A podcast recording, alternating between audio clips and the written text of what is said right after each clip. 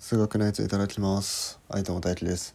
はい、今日は、ね、水曜日なんで、えー、素朴な疑問コーナーやっていきたいと思います。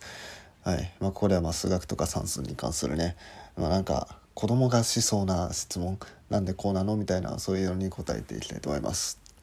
はい、えー、今日のテーマはですね、なんでななの段は難しいのということですね。はい、これをクックシリーズの、えー、一つなんですけども、えー、ななの段ね、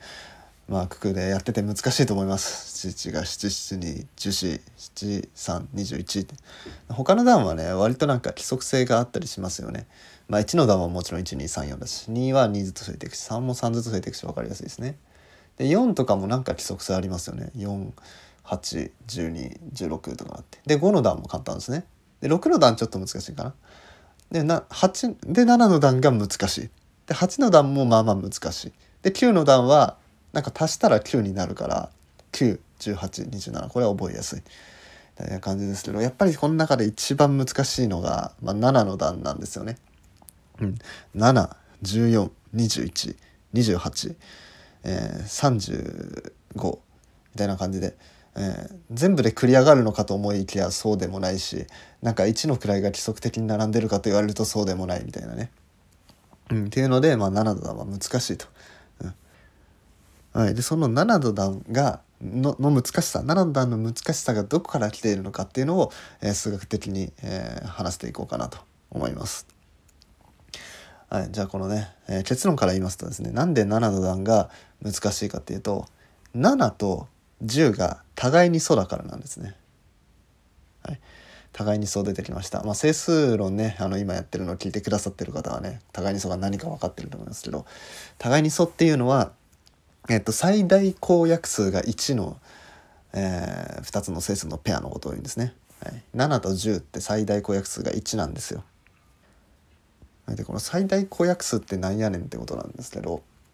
えー、まず約数ってものがありますね。約数ってのがあって、それはある整数を割り切る数のことですね。例えばじゅうだったらにとかごとかは割り切れますよね。じゅうわるにでごと、じゅうわるごでにって割り切れると。だけどじゅうわるさんとかはこれ割り切れないと。うん、だから約数はにとかごとか、まあ、あとはもちろん自明なものとしていちとかじゅう、自分自身、まあ、これはまあ自明な約数ですね。で、まあ、こんなような、えー、とその数を割り切るような数のことを約数って言います。でこれを、えー、とふたつの数に対して約数を考えるんですね。今さっきはあのじゅうっていうひとつの数に対して約数を考えたんですけど、例えばじゅうとじゅうご、このふたつの約数を考える。でそうやってやった時に、えー、そのふたつの約数の中で共通しているもの、これが公約数ってものなんですね。はい、で、えっと、約数の中には必ずいちが入ってるんで、この最小値っていうのは必ずいちなんですよね。だけど最大の方、こっちはいろいろ変わるっていうことで、えー、これが特徴的な数だから最大公約数っていうふうに言ってます。でまあ公約数は最大公約数の約数だよみたいな話とかもあるんですけど、まあそれはとりあえず一旦置いといて、えー、でこの最大公約数、例えばさっきのじゅうとごとかだとごが最大公約数なんですね。うん、でこの最大公約数がいちじゃないやつってすごいペアとして分かりやすいんですね。例えばろくとはちとか、うん、これあの最大公約数はにです。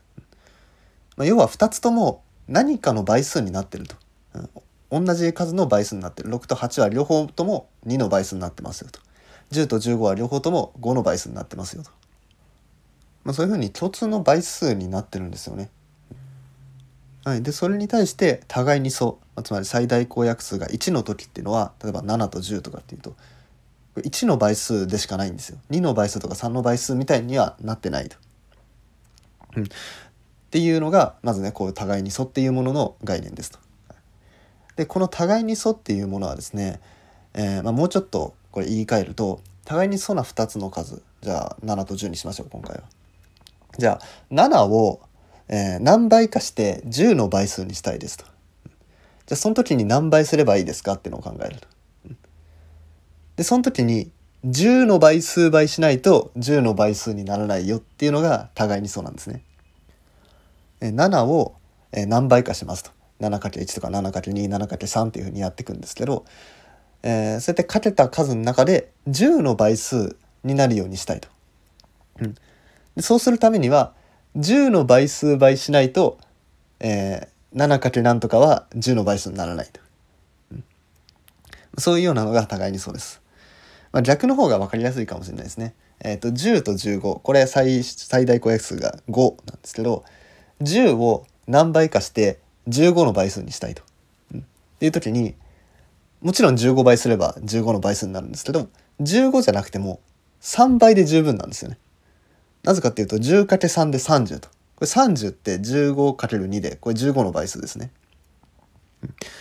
だから互いに素じゃない数っていうのは、えー、ある一方の数字を何倍かしてもう片方の倍数にしたいって時に、そのもう片方倍じゃなくてもその倍数になるんですよ。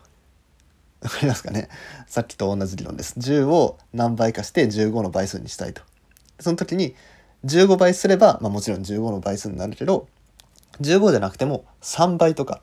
えー、ろくばいとか、だからさんじゅうとかろくじゅうみたいな数でもじゅうごの倍数になるよねと。でそれに対して互いに素な数っていうのは、えー、ななとじゅうごだと、えー、ななを何倍かしますと、 ななかけるいち、ななかけるに、ななかけるさん ってやっていくと、でやっていくんですけど、 ななかけるじゅう で初めてじゅうの倍数になるんですね。 ななかけるじゅう より小さい数っていうのでじゅうの倍数にならないと、こういうのが互いに素っていう関係なんですね、はい、っていうのを見ていくと、えー、九九のななの段がなんで難しいのかっていうのが分かってくると思います、はい、まずそもそもの話なんですけど、我々はその十進数でね、えー、ものを数えてるわけですね。ゼロいちにさんよんごろくななはちきゅうっていうじゅっこの数を使って、えー、数字を表してると。できゅうの次は、えー、ひとつ位が上がってじゅうでじゅうになるというようなものなんで、えー、これじゅうが基準になってるんですね。このじゅうごとにいっこずつ位が位が上がっていくっていうか、いっこずつ数が上がっていくということでじゅうが基準になってると。なんでじゅうと互いに素じゃない数だとこれ九九簡単になるんですよ。に、よん、ろく、はち、じゅう、じゅうに、じゅうよん、じゅうろく、じゅうはち、にじゅうとこうなるんですけど、これはね、あのさっきの互いに素じゃないパターン、まあ、これを考えてやれば分かりやすいと。にに、えー、何かを掛け算しますと。で何かを掛け算した時に、えー、じゅうの倍数になるのはどんな数を掛けた時かというと、まあ、もちろんじゅうを掛け算すればにかけるじゅうはじゅうの倍数になるんですけど、じゅうじゃなくてもごを掛け算すればじゅうの倍数になると、うん、だから、えー、この にかけるご のところでちょうどいち周期というかね、えー、に、よん、ろく、はち、じゅうでに、よん、ろく、はち、じゅうっていう風に循環していくようになってるわけですね。でこれは他のよんとかごとかはちとか、まあ、この辺りに関しても一緒です。えー、よんはじゅうと互いに素じゃないと、えー、最大公約数がにですと。だからかけるじゅうをしなくても、えー、じゅうの倍数になるんですよ。で今回だとごですね。よんかけるご がにじゅうでこれがじゅうの倍数だと。ということでこのごでちょうどひとまとまりになって、えー、循環していくんですね。えー、よん、はち、じゅうに、じゅうろく、にじゅうでにじゅうよん、にじゅうはち、さんじゅうにっていうふうに循環していくと。でごの倍数はまあ一番分かりやすいですね。ごはまあじゅうと互いに素だと。じゃあごを何倍かしていきますと。その時にじゅうばいしなくてもごは、えー、ごの何とか倍はじゅうの倍数になるよねと。でもちろんにばいすればじゅうになるわけですからにばいでじゅうの倍数になる。だからご、じゅう、じゅうご、にじゅう、にじゅうご、さんじゅうっていうことでふたつおきにねこう循環していくわけです。はい、じゃあ次にさんの倍数を見ていくと、これさんとじゅうっていうのはこれ互いに素なんですね。はい、だからさんを何倍したらじゅうの倍数になりますかって言ったらこれじゅうしかないんですね。じゅうの倍数倍するしかないと。うん、だからこの九九の中でその循環するっていうことはないんですね。さん、ろく、きゅう、じゅうに、じゅうご、じゅうはち、にじゅういち、にじゅうよん、にじゅうななでさんじゅうでこれじゅうの倍数になるんで、ね、うん、なので循環することはないで、これさんの倍数も実は難しい部類に入るんですね。ななの倍数と同じ理由で難しいんですけど、でもさんは、ま、数えれるじゃないですか。3, 3増える3増えるっていうのは簡単なんで、まあ、そこまで難しくないというわけですね。はい、で最後ななの段ですよ。これがねじゅうとやっぱ互いにそうで、そのさっきのさんの倍数と違ってですね、なな増やすっていうね、なかなかそのパッと分かんないですよね。さん増やすだったらすぐ分かるけど、なな増やすって言われるといくつになるのってなるんですよ。うん、でもさっきの互いにそうの理論とも一緒で、ななってのはじゅうと互いにそうだからななを何とか倍しますと。で何とか倍してじゅうの倍数にするにはじゅうの倍数倍するしかないと。うん、だから、えー、とななの段のその区区 ななかけるじゅう の中で循環するとこはないんですね。えー、なな、じゅうよん、にじゅういち、えー、にじゅうはちっていうふうにもうなんか全然規則性がないように移り変わっていくと。まあ、もちろんななずつ増えていくっていう規則性はあるんですけど、そのパッと数字見ただけではなんかあんま規則性を見出せないような感じになっているというわけですね。はい、というわけで、えー、今回はななの段はなんで難しいのっていうことについて話していきました。結論としてはななとじゅうが互いにそうだからです。はい、なんでね、ぜひお子さんにね、えー、九九お子さんが九九覚えてる時になんでななの段こんな難しいのって言われたら、まあ、こういう説明をしてあげたらいいんじゃないかなって思います。